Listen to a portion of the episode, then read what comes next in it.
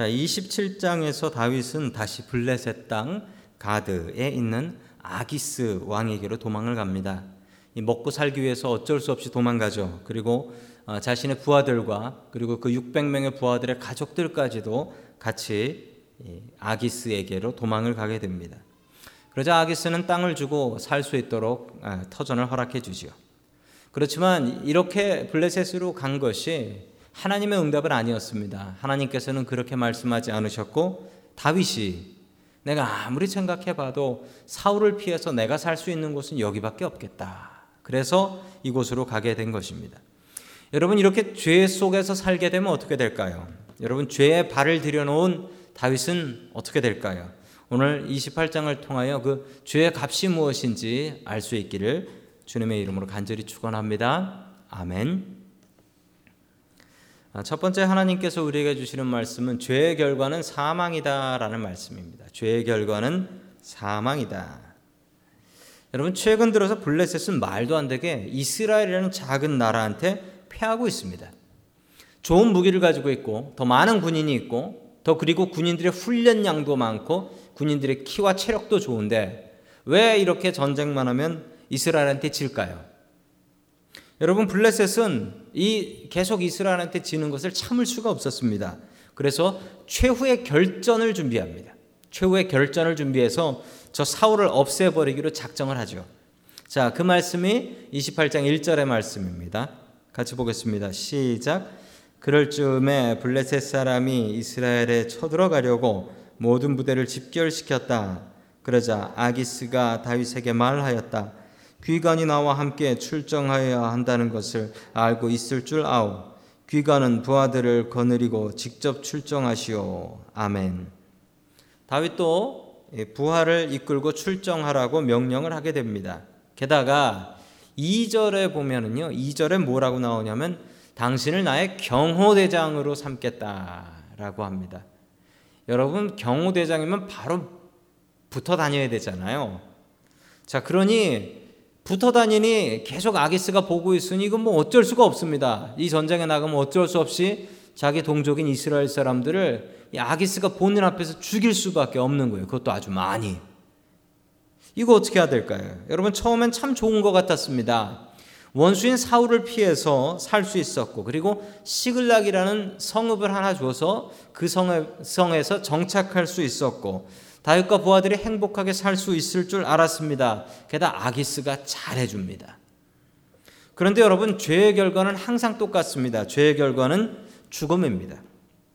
아기스가 공짜로 이렇게 잘해줬을까요? 여러분, 죄는 처음엔 답니다. 죄는 처음에 달아요. 죄 지으러 뭐 깡패 사회에 들어가도 처음에는 잘해준대요. 어유 내가 오길 잘했다. 여기 오니까 날 이렇게 대접해 주네. 그렇대요. 그런데 그러고 나면 너 받아 먹었으니 공짜가 어딨냐? 가서 우리를 위해서 나쁜 짓 좀 해줘야겠다. 그렇게 되는 거죠. 처음부터 죄가 쓰면 도대체 죄를 누가 짓겠습니까? 죄가 쓰지 않으니까 그 죄를 짓고 사는 거죠. 여러분 다윗은 아기스한테 받은 게 있어서 이 제안을 거절하지 못합니다. 근데 전쟁에 나갈 수밖에 없게 돼요. 여러분 죄는 우리를 노예로 만듭니다. 그리고 죄의 노예가 되면 끝내 죽습니다. 죄의 삭은 사망이다라고 로마서 6장에 분명히 나타나 있습니다. 죄를 지으면 죽습니다. 죄에 발 들여 놓으면 분명히 죽습니다. 여러분 죄의 노예가 되지 않고 주님의 종이 될 수 있는 저와 여러분 될 수 있기를 주님의 이름으로 간절히 축원합니다. 아멘. 두 번째 하나님께서 우리에게 주시는 말씀은 하나님과 대화의 통로를 확보하라라는 것입니다. 여러분 우리가 기도해야 됩니다. 다른 말로 이야기하자면 기도도 해봐야 하고 기도도 해봐야지 정말 내가 급할 때 하나님께 기도하면 하나님께서 응답해 주신다. 기도하지 않으면 여러분 기도하지 않던 사람한테 큰 일이 생길까요? 아, 생길 수 있죠. 그런데 그 사람이 기도하면 응답받을 수 있을까요? 여러분 그 사람은 기도에 훈련이 돼 있지 않아서 그렇게 괴로운 상황이 되면 기도를 못 합니다. 기도에 훈련이 된 사람이 정말 괴롭고 힘든 일 있을 때 기도가 나오지 기도 훈련 안 된 사람은 아무리 괴롭고 힘들어도 기도 안 나오고 한숨 나오고 불평 나오고 원망 나옵니다. 사람은 그렇습니다. 사울은 답답했습니다. 블레셋이 역사상 최대 규모의 군인을 모집해서 쳐들어온다라는 소식을 사울도 들었습니다. 정말 두렵습니다. 그래서 사울이 안 찾던 주님도 찾습니다. 그런데 여러분 하나님과 대화도 해 봤던 사람이 하고 기도도 하던 사람이 하고 응답도 받던 사람이 받지 사울이 평생 제대로 기도도 안 하다가 어떻게 한번 이런 괴로운 일이 생겨서 주님 앞에 나아가려 하니 나아가집니까? 안 되던 기도가 됩니까? 되지 않습니다. 자, 계속해서 우리 6절 말씀을 같이 보겠습니다. 6절입니다. 시작. 사울이 주님께 물었으나 주님께서는 그에게 꿈으로도 우림으로도 예언자로도 대답하여 주지 않으셨다. 아멘. 자, 사울이 가지고 있었던 하나님의 응답의 통로가 있었습니다. 그 통로 첫 번째는 꿈이었다라고 하죠. 꿈. 꿈은 누구나 꾸죠. 잠자면 꿈은 누구나 꾸죠. 그런데 이 꿈을 꿈을 내 마음대로 꿀 수는 없는 겁니다. 내가 원하는 답을 꿈으로 꿀 수는 없죠. 그건 하나님께서 주셔야지 꿀 수 있는 거죠. 사울의 꿈으로도 답을 얻지 못했습니다. 다음 우림으로도 아, 우림으로도 대답하지 않으셨다라는 건데 우림은 뭐죠? 옛날 제 고등학교 앞에 있었던 시장 이름인데요. 우림 시장. 우림은 우림과 둠밈이라는 세트로 아셔야 됩니다. 제사장이요. 제사장이 우림하고 둠밈이라는 두 돌을 두 돌을 제사장의 옷 속에 가지고 다닙니다. 그리고 하나님의 뜻이 뭔지 모를 때 이 돌을 꺼내서 그 돌로 하나님의 뜻을 안다. 즉 점을 치는 겁니다. 하나님, 이게 맞습니까? 틀립니까?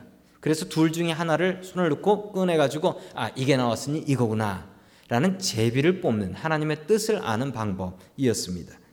여러분 그런데 우림으로도 알 수 없었다라는 거 아니 뽑아도 안 나온다는 얘기인가요? 아니요. 자기가 제사장들을 죽여서 그 제사장들이 그 우림과 둠빔을 가지고 다윗에게로 가버렸습니다. 그러니 우림으로도 하나님의 뜻을 알 수가 없었던 거죠.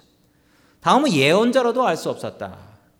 사무엘이 예언자였죠. 사무엘이 하나님의 뜻을 이야기해 주는 분이었는데 사무엘도 죽어서 더 이상 예언자를 통하여서도 답을 얻을 수 없었으니 얼마나 안타까웠겠습니까?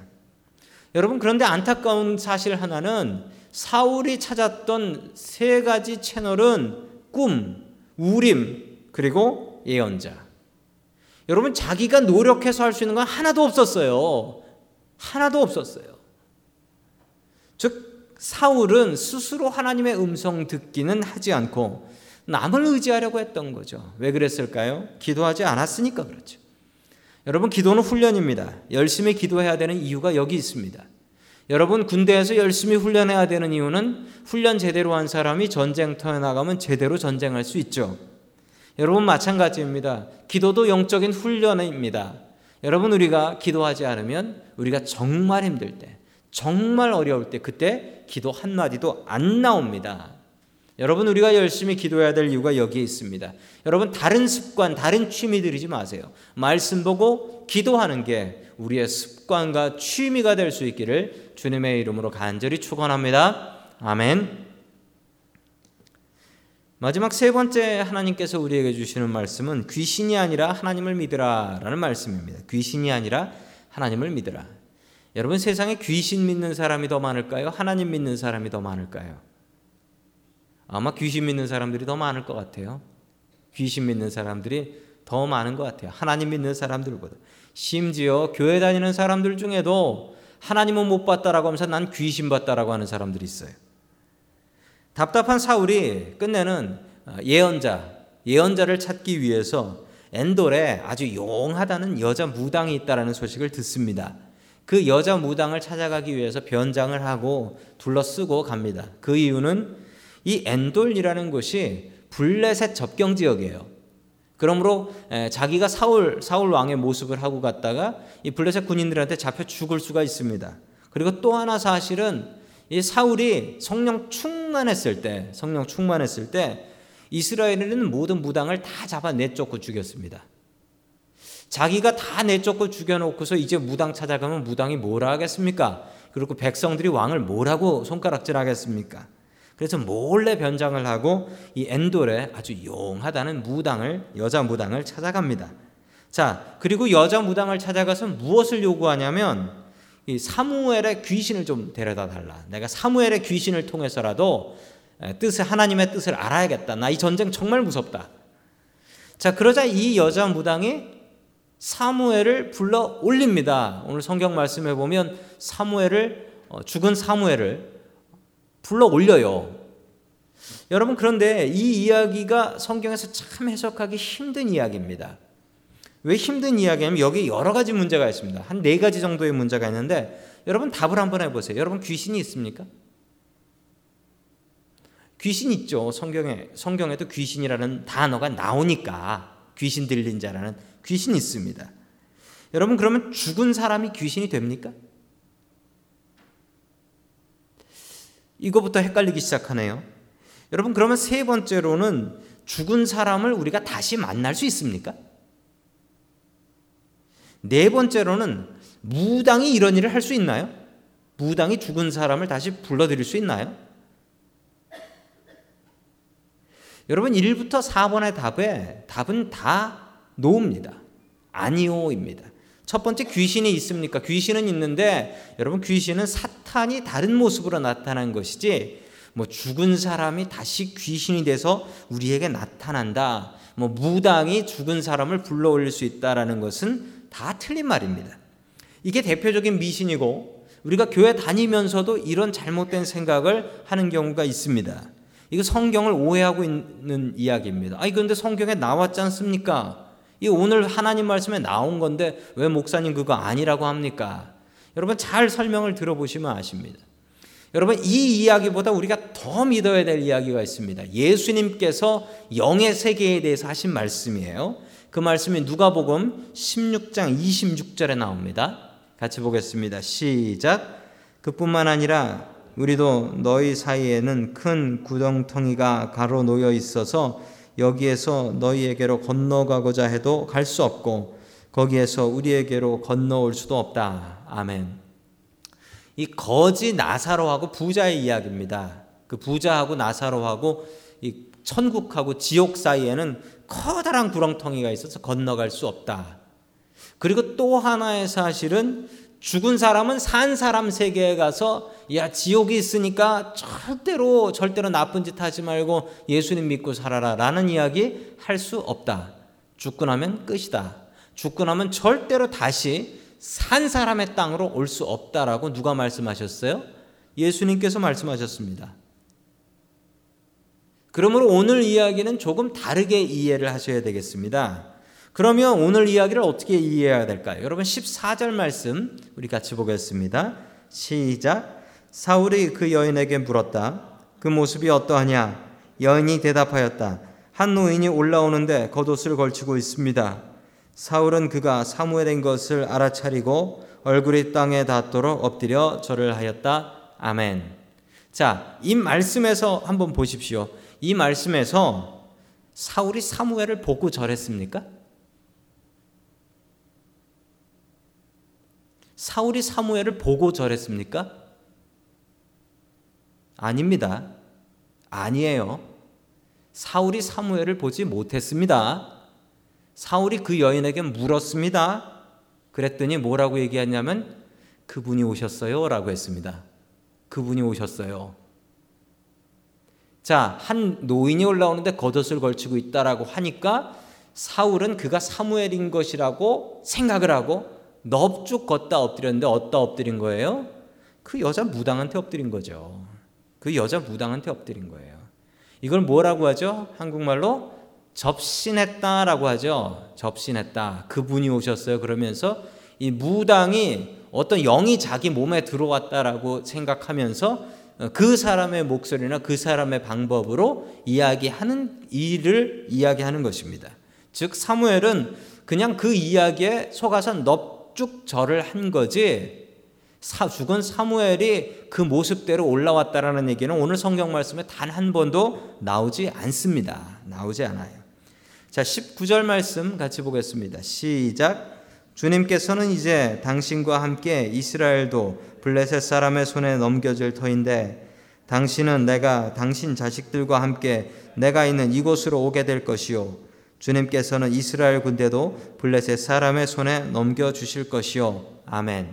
문제는 이 무당이 자기 사무엘의 영이 자기에게 들어왔다고 하면서 했던 얘기가 정말 기가 막히게 예언처럼 맞아 떨어졌다라는 겁니다. 그래서 사무엘의 영을 불러 올렸구나라고 생각을 하실 수 있지만 성경은 그런 거 없다라고 분명히 이야기하고 있습니다. 무당도 사탄이 주는 말을 통하여 예언할 수 있고 맞출 수도 있습니다. 어쩌면 살 수도 있었을지도 모르는데 이 얘기 듣고 나니까 힘 빠져서 뭐 싸움할 맛이 나겠습니까? 그 중간 얘기가 정말 사람 힘 빠지게 하는 얘기입니다. 당신도 오늘 여기로 내려온다.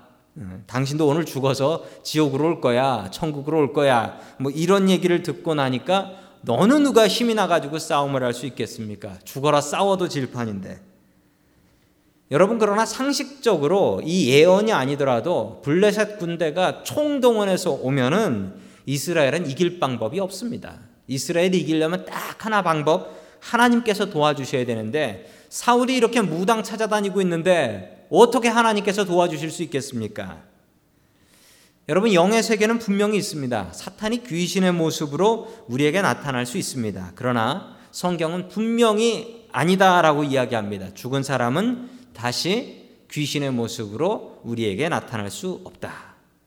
한국 그 전설의 고향은 보면 원한에 묻혀서 죽은 사람이 귀신이 돼서 나타나서 복수한다. 뭐 이런 얘기들이 하도 많아서 우리의 마음속에 그런 생각들이 있고 신앙생활 하면서도 그런 생각들이 있기 때문에 오늘 하나님 말씀 보면서도 아, 사무엘에 귀신이 올라왔구나 라고 생각을 하는데 여러분 그런 일 없습니다.